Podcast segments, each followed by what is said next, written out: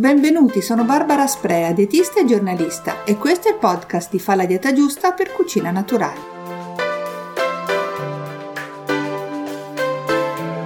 C'è chi lo deve eliminare in maniera permanente, come nel caso della celiachia, o chi per dei periodi più o meno lunghi, come nel caso della sensibilità al glutine o per altri motivi legati a particolari situazioni cliniche. Questa piccola premessa serve a sottolineare che l'esclusione prolungata del glutine dalla propria alimentazione ha un senso solo se ci sono delle ragioni legate alla salute, mentre non ne ha se si pensa che levare il glutine faccia dimagrire.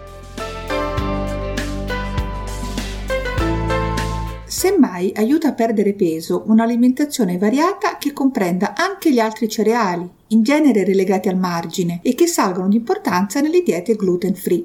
Detto ciò, l'obiettivo del podcast di oggi è quello di tranquillizzare chi deve togliere il glutine dal piatto, evidenziando di come in realtà sia più facile di quanto possa sembrare, e con qualche consiglio pratico per non incorrere in alcuni errori comuni.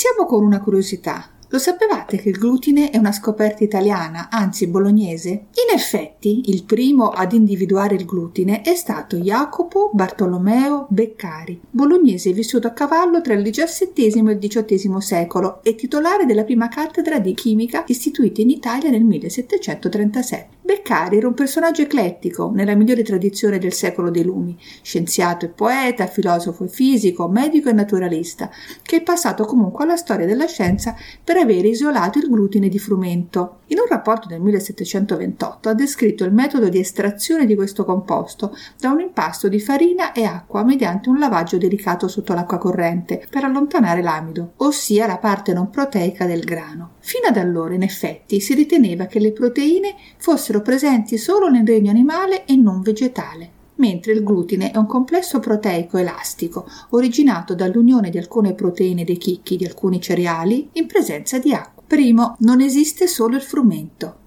È vero, nonostante i continui progressi della ricerca scientifica, a oggi l'unico trattamento per la celiachia è un'alimentazione priva di glutine uno stile alimentare che specie nei primi tempi dopo la diagnosi può venire percepito come limitato, restrittivo, ma per fortuna non è veramente così. Basti pensare ai paesi orientali come Cina o India, dove il riso, naturalmente senza glutine, è il cereale base dell'alimentazione di tutti i giorni, o anche al Sud America, nei quali sono alimenti tradizionali, e tutti senza glutine, il mais e anche dei pseudocereali, così chiamati perché simili ai cereali ma appartenenti a famiglie botaniche diverse, come la quinoa e l'amaranto. Anche in Africa sono molto diffusi il sorgo e il miglio, cereali privi di glutine e particolarmente resistenti ai climi aridi. Resiste invece ai climi gelidi il grano saraceno, un altro pseudocereale originario dalle fredde regioni asiatiche e che deve il suo nome in quanto importato nel Medioevo dai crociati dall'Asia centrale. Alle nostre latitudini, invece, il cereale base è diventato il frumento, che si è imposto grazie alle sue tante qualità dovute anche alla ricchezza di glutine, che lo rende ideale per la produzione di pasta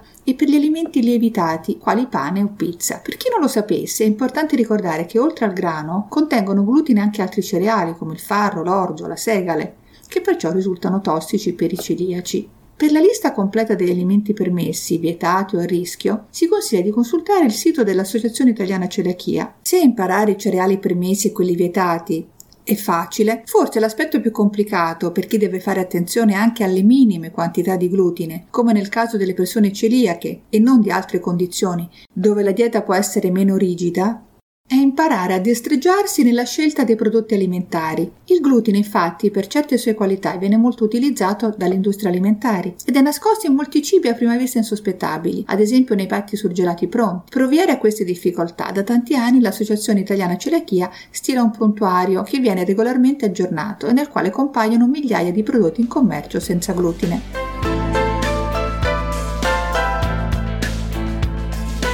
Secondo, si leva il glutine ma non la dieta sana. La buona notizia è che l'eliminazione dei cereali col glutine e la loro sostituzione non comporta alcun problema dal punto di vista nutrizionale. In altre parole, il complesso proteico del glutine non possiede delle particolari proprietà nutritive. Perciò Tranne che per la scelta dei cereali e a stare attento ad evitare le possibili contaminazioni del glutine nei prodotti alimentari o in cucina, chi è intollerante al glutine deve adottare gli stessi principi di sana alimentazione validi per tutti, ossia mangiare variato, basando l'alimentazione sui cereali permessi, preferibilmente integrali, scegliendo alimenti proteici magri, almeno 5 porzioni di frutta e verdura al giorno, pochi grassi animali e dolci. Insomma, le stesse linee guida per una sana alimentazione che in Italia sono redatte dal CREA, ossia il Centro di Ricerca Alimenti e Nutrizione, e che sono scaricabili dal suo sito per chi volesse farsi delle conoscenze nutrizionali un po' più approfondite.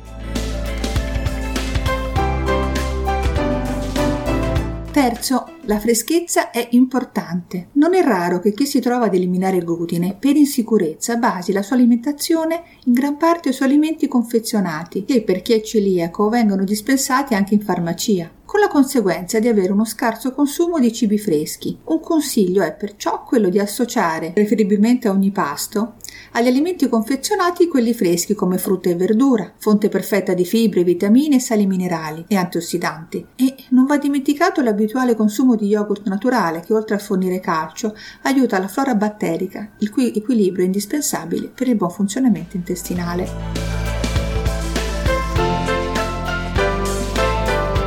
Quarto e ultimo punto, non farsi mancare le fibre. Una delle problematiche più frequenti nella dieta di chi deve eliminare il glutine è l'apporto insufficiente di fibre dovuto alla sostituzione delle farine di cereali integrali con amidi o con farine molto raffinate, come quella di riso ad esempio. A causa della raffinazione, infatti, si eliminano parti importanti, come il germe oppure la parte esterna del chicco, ricchi di fibre, minerali e vitamine del gruppo B. Tuttavia, oltre all'apporto di sostanze nutritive, le salutari fibre sono indispensabili per tutti, per via delle numerose funzioni che svolgono, ma lo sono ancora di più nella dieta di chi ha problemi intestinali, come i celiaci, in quanto svolgono un ruolo determinante nel mantenere l'intestino in condizioni ottimali, poiché vanno a nutrire la flora intestinale buona, tenendo sotto scacco quella cattiva che aumenta i fenomeni infiammatori. Ecco allora per finire i consigli su come impostare la giornata alimentare per garantirsi un quantitativo adeguato di fibre, sempre che non ci siano controindicazioni di tipo medico, ricordando che le fibre non provengono solo dai cereali, ma anche dai legumi, dagli ortaggi, dalla frutta a guscio e dai semi. Cominciamo con la colazione. Questa può essere basata su una tazza di fiocchi di cereali o pseudocereali permessi, come il miglio, il mais, la quinoa e anche l'avena se certificata oppure due fettine di pane scuro senza glutine con due o tre mandorle e un frutto. Ricordarsi anche che i cereali in fiocchi senza glutine possono essere gustosamente utilizzati anche nelle minestre, nelle frittate o nei dolci. Poi come spuntini a metà mattina e pomeriggio una porzione di frutta, consumata preferibilmente con la buccia, ad esempio le mele. Nella loro buccia contengono anche le cosiddette fibre solubili che svolgono ulteriori azioni salutari. Pranzo e cena. Oltre a una o due porzioni di ortaggi a scelta, cotti o crudi, a ogni pasto dovrebbero essere presenti in alternativa almeno un cereale in chicchi, una pasta arricchita di fibre oppure un pane scuro ottenuto da farine senza glutine, come quella di quinoa o di grano saraceno. Per non complicarsi troppo la vita, si può mettere in tavola a pranzo un primo piatto a base di chicchi e a cena del pane o dei fiocchi per accompagnare il secondo o anche fare viceversa. E con quest'ultimo suggerimento io per oggi ho finito. Vi ringrazio per avermi ascoltato e vi do appuntamento al prossimo podcast di Fa la dieta giusta per cucina naturale.